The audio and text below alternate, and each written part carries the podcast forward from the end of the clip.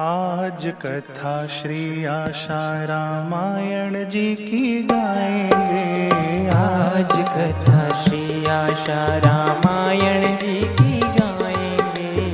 आज कथा श्री आशा रामायण जी की गाएँगे। आज कथा श्री आशा रामायण जी की गाएँगे। सच कहता हूँ सुनने वाले झूम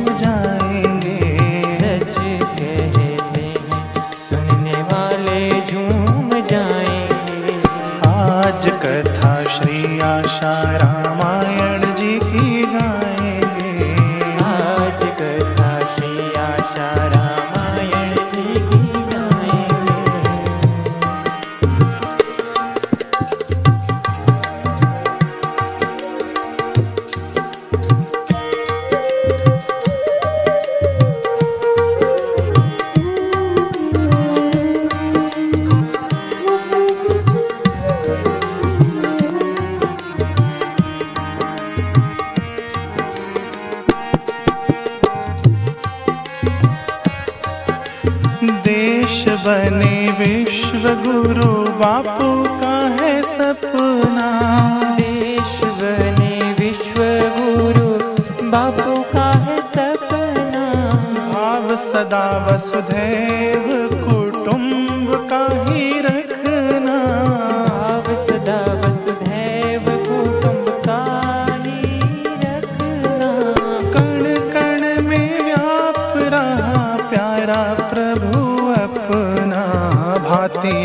भांति की कथाओं से समझाएँगे। भांति भांति की कथाओं से सबको समझाएँगे। आज कथा श्री आशा रामायण जी की गाएँगे। आज कथा श्री आशा रामायण जी की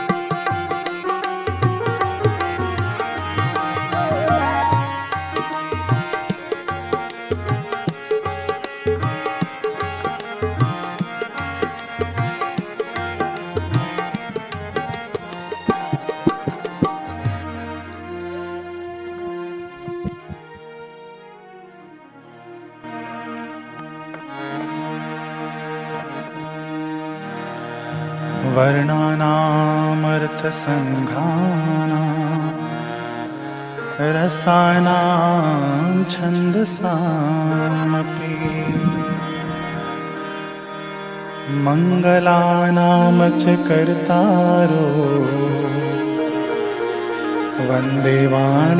विनायको। वन्दे वाणी विनायको। श्री सदगुरुदेव भगवान की जय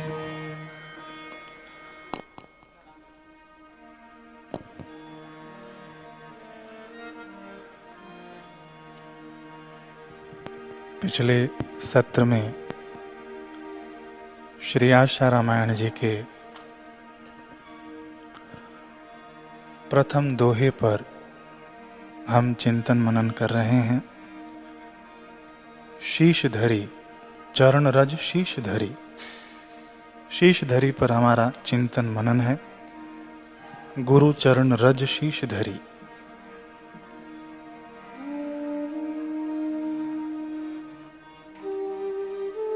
उपनिषदों में।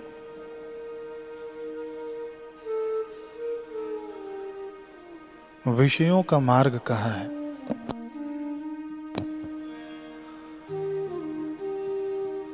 और इंद्रियों को घोड़ा कहा है? अश्व कहा है? मन को लगाम कहा है? थोड़ा ध्यान दीजिएगा। इंद्रियाँ घोड़े हैं, मन लगाम है, और बुद्धि है सारथी, यानी बुद्धि ही सबको नियंत्रित करती है।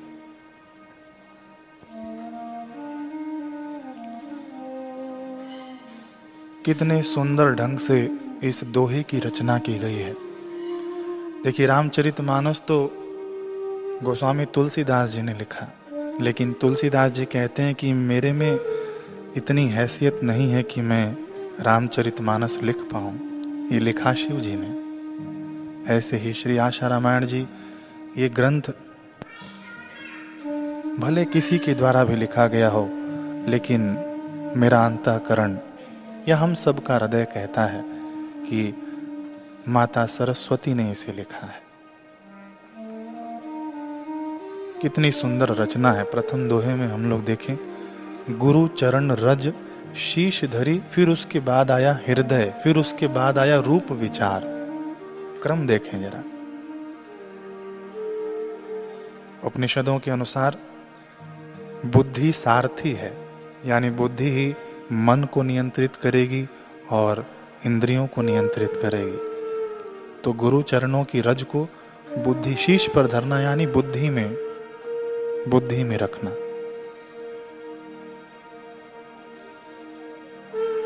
फिर उसके बाद ये ज्ञान से संबंध रखता है शीश धरी और हृदय भक्ति से संबंध रखता है।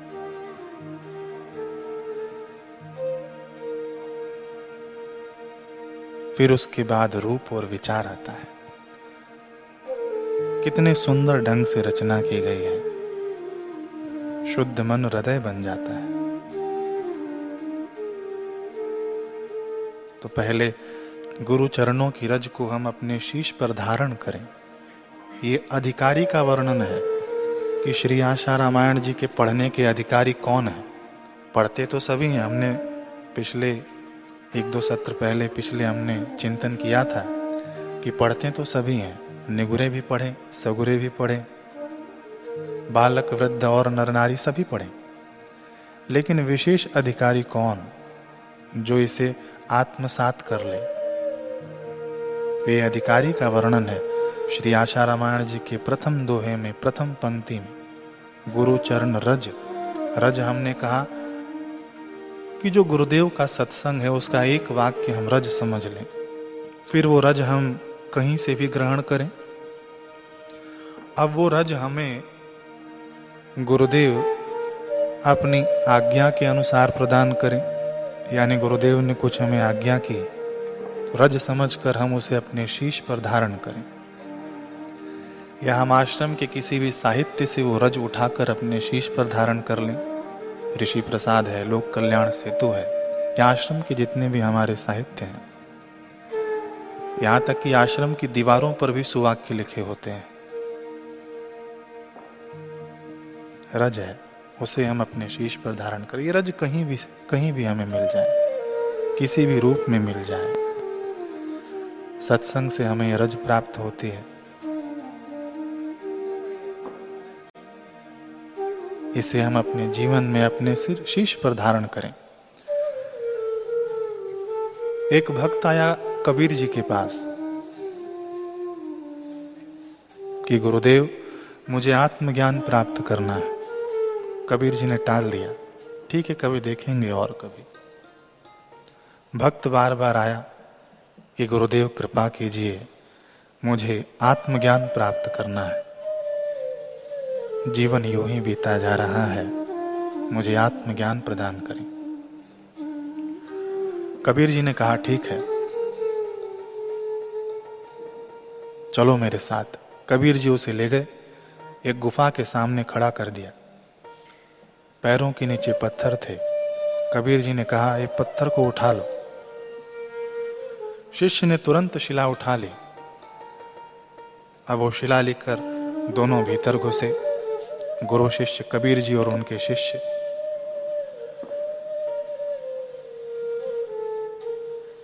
कबीर जी ने कहा कि इस गुफा के अंदर कई दरवाजे हैं। आखिरी दरवाज़ा पार कर जाओगे तो तुम्हें आत्मज्ञान हो जाएगा। शिष्य बड़ा गदगद हुआ कि गुरु जी साथ में है तो फिर किस बात की डर है? अवश्य पार कर जाऊँगा। पहले दरवाजे पर लिखा था कि अपना कान काटने वाला ही इस दरवाजे को खोल सकता है। कबीर जी ने उस नोकीले पत्थर से जो शिष्य ने उठाया था, नीचे पड़ा हुआ था, उससे खुद का कान काट दिया। कबीर जी के लिए वह दरवाज़ा खुल गया। कबीर जी अंदर चले गए। उस पार दरवाज़ा बंद हो गया। शिष्य कहता है कि, गुरुदेव, मैं कैसे आऊँ? कबीर जी ने कहा, जैसा लिखा है दरवाजे पर, वैसा करो और चले आओ। मेरा अनुसरण करो। मेरा अनुसरण करो। शिष्य ने भी अपने कान काट दिए। दरवाज़ा खुल गया, शिष्य भीतर चले गया अगले दरवाजे पर आया। लिखा हुआ मिला कि जो अपना नाक काटेगा, उसके लिए दरवाज़ा खुलेगा।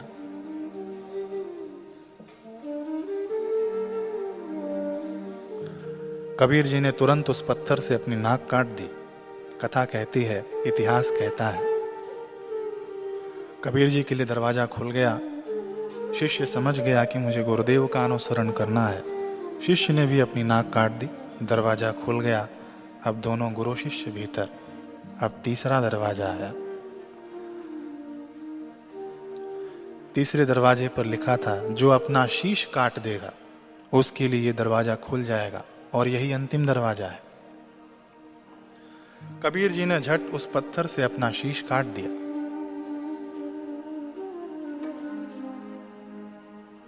कबीर जी अंदर प्रवेश कर गए। अब वह शिष्य सोचता है।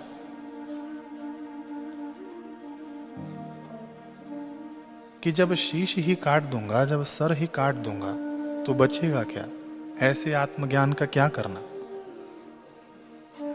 लेकिन भूल गया कि गुरुदेव ने उसे एक रज दी थी कि तुम मेरा अनुसरण करो।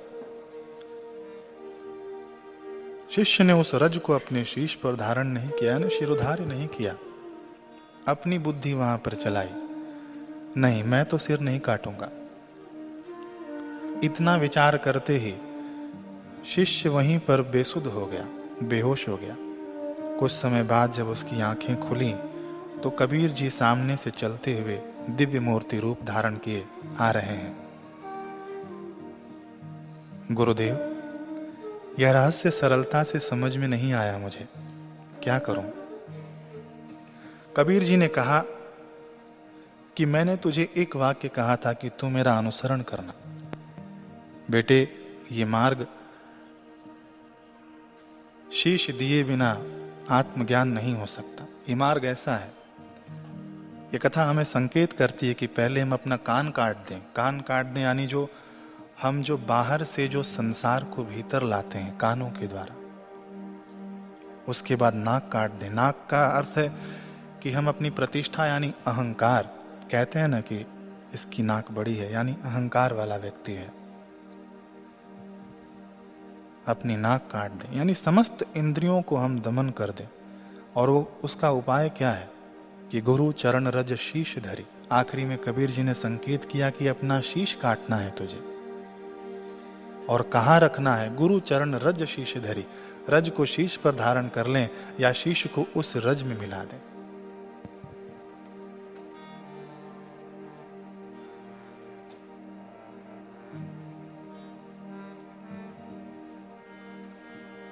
गुरु चरण रज शीश धरी।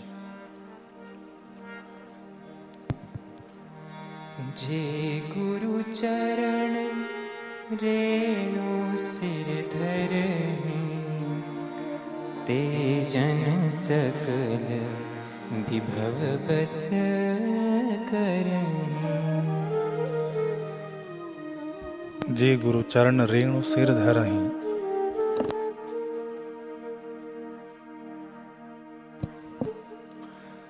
जे गुरु चरण रेणु सिर धरही। अगर उस शिष्य ने कबीर जी का एक वाक्य अपने सिर पर धारण कर लिया होता। महात्मा बुद्ध के पास उनका एक शिष्य आया, नाम अंकमाल। अंकमाल आकर कहता है कि गुरुदेव, मेरी इच्छा है कि मैं संसार में जाकर सेवा करूँ। आप मुझे आज्ञा प्रदान करिए कि मैं लोगों को मार्ग दिखाऊँ। महात्मा बुद्ध ने कहा कि क्या तूने अपना शीश अपने गुरुदेव के चरणों में समर्पित कर दिया है? शिष्य कहता है कि कोई शंका नहीं है, गुरुदेव। महात्मा बुद्ध फिर से कहते हैं, क्या तूने गुरु की चरण रज अपने शीश पर धारण कर ली है? यानी समस्त शिक्षाएँ जो गुरु ने प्रदान की हैं क्या तूने उन्हें क्या तूने उन्हें शिरोधार्य किया है कि नहीं? अंकमाल कहता है, जी गुरुदेव, मुझे पूरा विश्वास है कि मैंने आपके समस्त शिक्षाओं को शिरोधार्य किया है। आपके इन रज को मैंने शिरोधार्य किया है।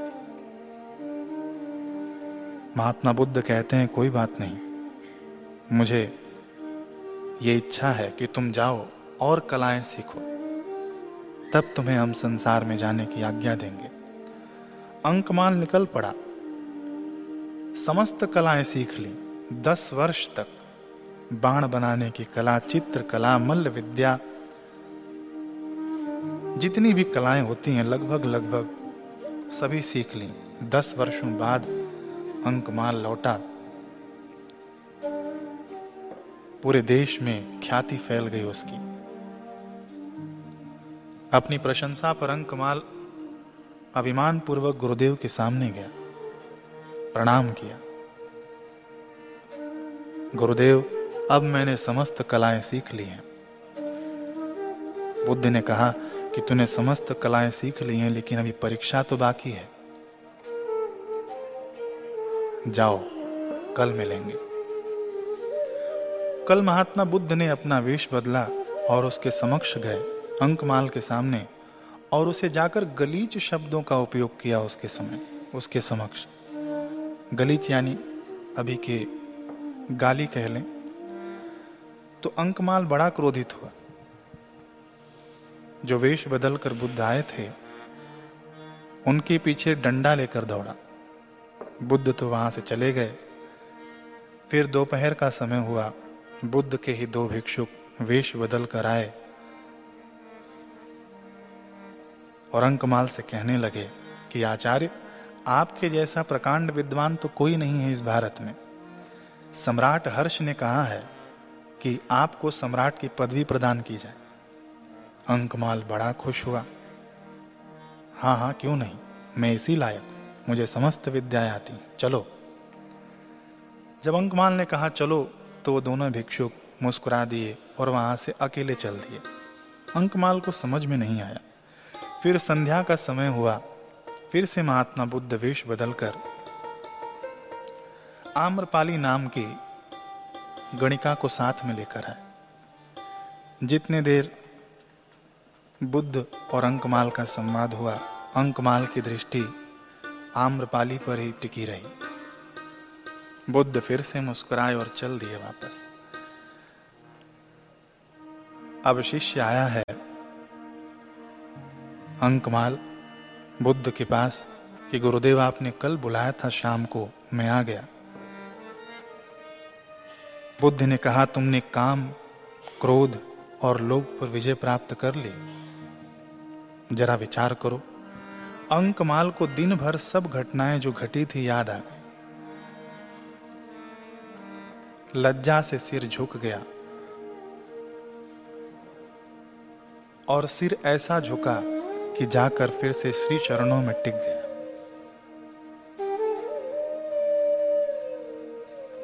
कथा सुंदर संकेत देती है कि जब तक गुरुदेव के श्री चरणों में हमारा ये शीश न झुक जाए,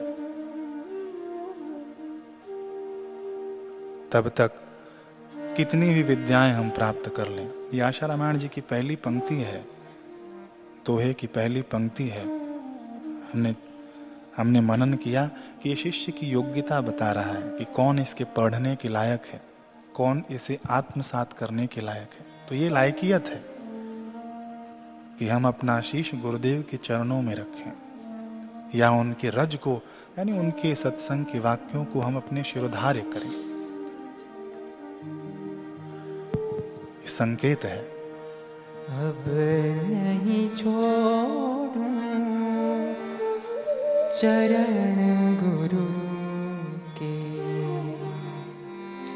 धरु मस्तक विश्राम। हमारे गुरु।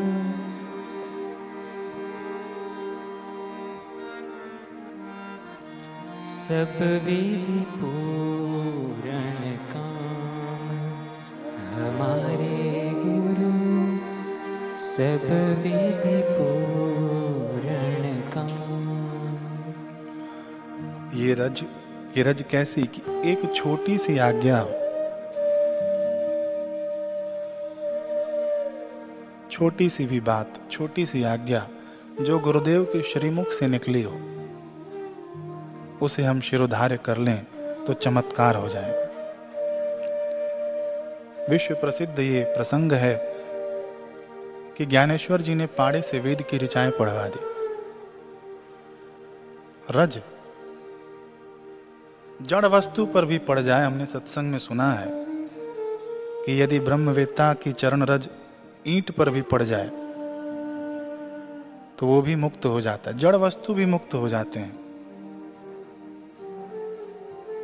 घास पर पड़ जाए, वो भी मुक्त हो जाते हैं।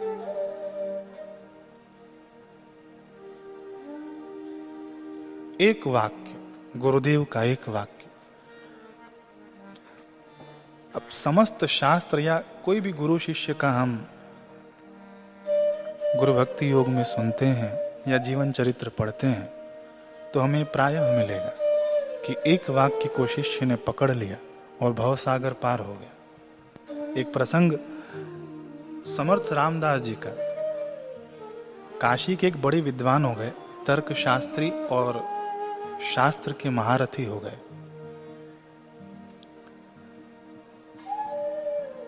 पूरे भारत में घूमकर वो अपनी विजय पताका फहरा रहे थे। उस समय समर्थ रामदास जी इस धरा पर थे। जगे हुए जोत शिवाजी के गुरु। तो उन तर्क शास्त्री को पता चला कि महाराष्ट्र में एक संत हैं। उनके पास जाकर मुझे शास्त्रार्थ करना है। फिर मैं पूरा विजयी हो जाऊँगा। पूरे भारत में मेरे जैसा विद्वान कोई नहीं रहेगा। पहुँचे समर्थ के पास। तनिक दूरी पर ही थे, तब समर्थ ने कहा, अपने शिष्यों को जाओ, उन्हें आदर पूर्वक ले आओ सत्सम्मान ले आओ। उनके शिष्य गए, ले आए।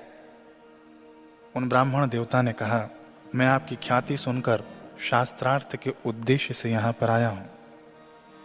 यदि संभव हो तो कल मेरे साथ शास्त्रार्थ करना।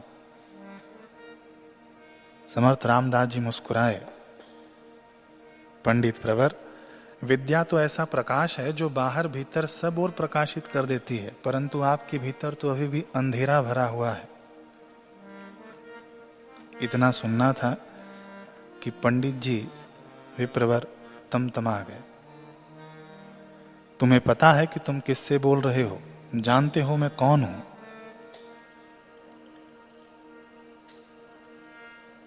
समर्थ रामदास जी ने कहा, इसका भी जवाब हम कल दे देंगे, शास्त्रार्थ में। पंडित जी क्रोध से भरकर वहाँ से विदा लिए। अब कल की तैयारी है। दूसरे दिन शास्त्रार्थ का आयोजन किया गया। पंडित जी आकर अपना स्थान ग्रहण किए, देखने के लिए समस्त आसपास के गाँव के लोग आकर एकत्रित हो गए। पंडित जी ने कहा, शास्त्रार्थ शुरू किया जाए। समर्थ रामदास जी ने कहा, बिल्कुल शुरू किया जाए, लेकिन ठहरिए।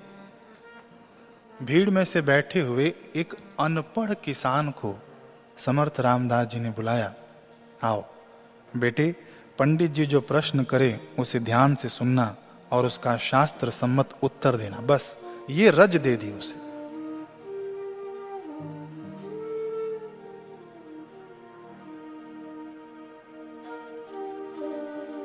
किसान कहता है, स्वामी जी, मैं अनपढ़ हूँ।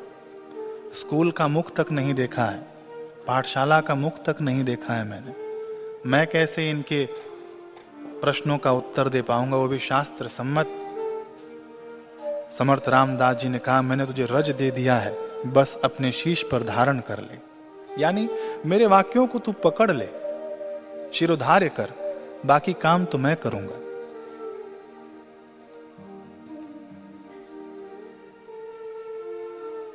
पंडित जी शास्त्रार्थ करते गए वो गवार किसान संस्कृत में उत्तर देता गया। प्रश्नों की झड़ियाँ लगा दी लगा दी पंडित जी ने, और वो गंवार किसान किसान जिन्होंने अपने शीश पर सदगुरु का रज धारण किया था, उसे परास्त कर दिया। कितना सटीक उदाहरण है। गुरु चरण रज शीश धरी। गुरु चरण रज शीश धरी। ऐसा नहीं कि पहले होता था, नहीं, अभी भी इस जमाने में भी, जब बापूजी हमारे डीसा में रहते थे, तब की बात है। बापूजी जब मधुकरी करने गए, यानी भिक्षा मांगने जब गए बापू, पहली बार, हम सबने चेतना के स्वर आदि कैसेटों में सुना है, गुरुदेव के मुख से भी सुना है। जब गए गुरुदेव तो सिंधी माई के यहाँ गए तो पहली रोटी उस माई ने उतारी थी। बापूजी गए तो उस माई ने भला बुरा कहकर बापूजी को विदा दे दिया। फिर बापूजी अगले घर में गए वहाँ से उन्हें भिक्षा मिली, मधुकरी मिली। तो जो अगला घर था,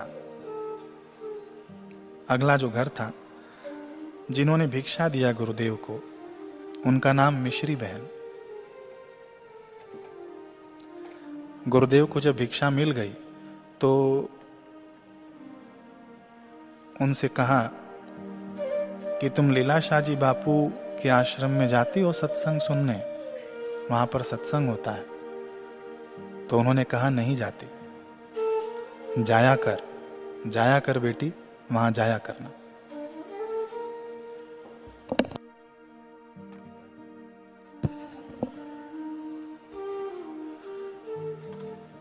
अब बापूजी के वचनों का ऐसा प्रभाव पड़ा। देखिए, गुरुदेव ने रज दे दिया। अब मिश्री बहन ने उसे शिरोधार्य किया। अब देखिए। गए। गुरुजी तो वहाँ से चले गए, बापूजी चले गए भिक्षा लेकर। फिर मिश्री बहन, उनके मन में यही चिंतन चलता रहा कि कल मुझे सत्संग में जाना है। लीला शाह जी बापू के आश्रम में सत्संग में जाना है। जल्दी जल्दी अपना काम निपटा कर सत्संग शुरू होने से पहले पंद्रह मिनट पहले ही वे पहुँच गए। और वहाँ पर क्या देखा कि बापूजी शिव जी की तरह ध्यानस्थ बैठे हैं और जो उनके समक्ष बैठे हैं बापूजी के समक्ष, उनके समक्ष बैठकर लोग उनको देखकर ध्यानस्थ हो रहे हैं।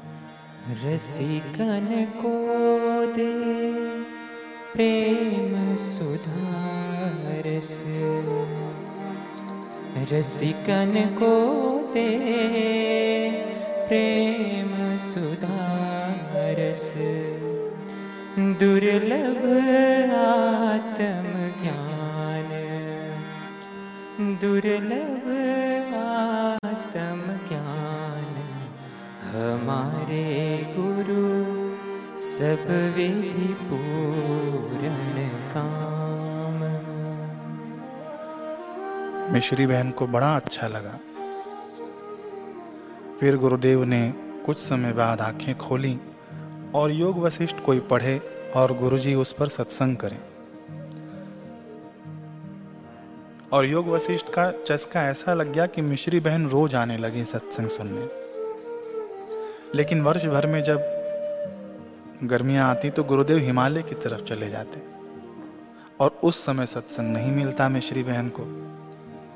मिश्री बहन थी अनपढ़, उन्होंने एक अक्षर तक नहीं पढ़ा था।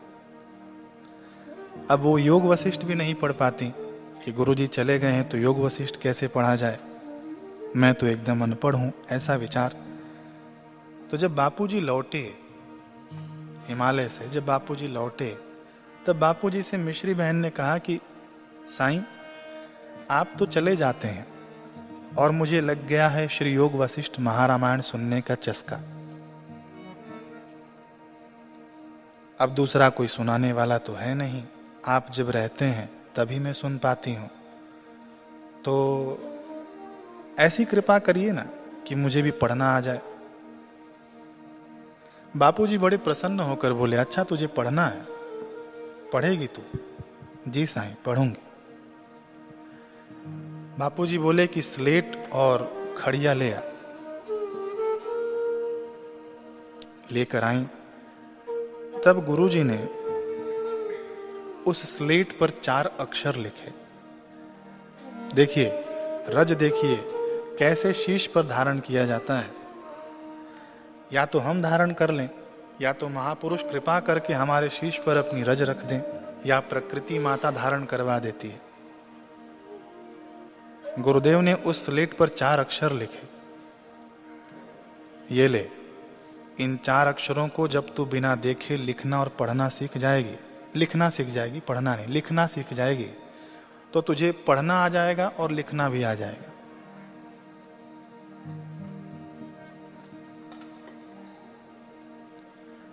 लिखना, पढ़ना सीख जाएगी इन चार अक्षरों को तो तुझे सब आ जाएगा मिश्री बहन कहती है कि मैं अभ्यास करती रही उन चार अक्षरों को सीखने के लिए। ब्रह्म वाक्य सत्य सिद्ध हुआ। जब मुझे वे चार अक्षर लिखना, चार अक्षर लिखना सीख गई, तब मुझे पढ़ना आ गया। और जब मुझे पढ़ना आ गया तो मैं योग वशिष्ठ महारामायण पढ़ने लगी। और जब मुझे पढ़ना आया तो मैं उन चार अक्षरों को भूल गई, जो गुरु ने जो गुरु जी ने दिया था। अब मैं हिंदी पढ़ सकती हूँ, गुजराती पढ़ सकती हूँ श्रीयोग वासिष्ठ महारामायण में खुद से पढ़ती हूँ। तो ये गुरु चरण रज शीश धरी, शिरोधार्य कर लिया ना, जब उन मिश्री बहन से पूछा गया कि वे अक्षर, चार अक्षर कौन से थे? तो मिश्री बहन ने बताया कि वे चार अक्षर वर्ण माना के नहीं थे। अ, आ, ई ई उ, ये जो होता है ना, इसमें से बिल्कुल अक्षर नहीं थे। अच्छा तो कख गघ में से थे? नहीं, इनमें से भी नहीं थे। वे अक्षर, एक दैवीय अक्षर थे, जो वर्णमाला में थे ही नहीं। उन चार अक्षरों को सीखा और मैं आज वेदांत पढ़ती हूँ। श्री योग वासिष्ठ महारामायण। जैसे शिव जी ने पाणिनि को चौदह सूत्र प्रदान किए थे, ऐसे गुरुदेव ने चार सूत्रों में मेरा काम बना दिया। बस गुरु चरण रज शीश धरी हृदय रूप विचार, ये शीश धरी, एक वाक्य को मान लिया। बस, काम पूरा हो गया। हमारे गुरु, सब विधि पूरण काम। हमारे गुरु, सब विधि पूरण